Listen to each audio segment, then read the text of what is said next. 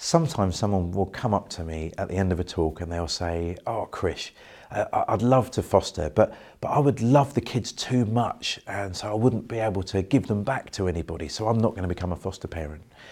And there's a part of me that keeps smiling and, and nodding and trying to be understanding, but there's another part of me going, well, what are you saying about me? Am I some kind of robot? I don't care about these kids that we're looking after.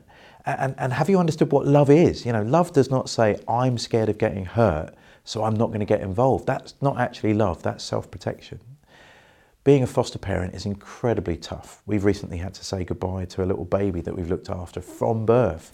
And uh, you know, it, it, it's so hard because you've been up all night, you've bonded with this child, you've fed him, you've, you know, you've seen his eyes light up every morning, and then you hand him over, and sometimes you never see those children again.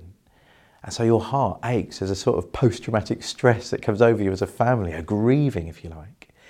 And so it isn't, it isn't an easy job. We, we, we don't need to think about um, all these movies where, where all the kids are always perfect. So Anne of Green Gables, when she gets adopted, it's all lovely and it works wonderfully.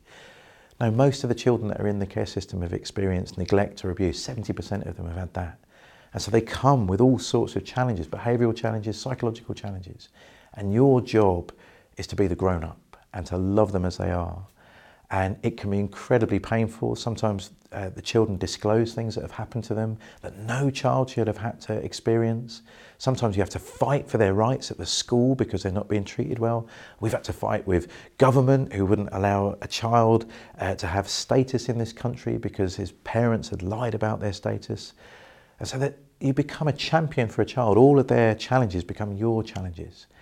And so I'd say to people, look, be careful. You know, don't go in with rose tinted glasses. This is going to be tough. It's going to rip your heart out. But on the other side of it, it is one of the most rewarding things our family does. Every time a child moves on from our care, we have a family dinner and we sit down and, and we kind of remember the good times and we moan about how hard this is. And then everyone in our family has a veto to say, do we need to stop? Do we need a break? And I'm so impressed. My kids have always been up for carrying on. So it's the toughest thing you could do, but it is also one of the most rewarding things you can do.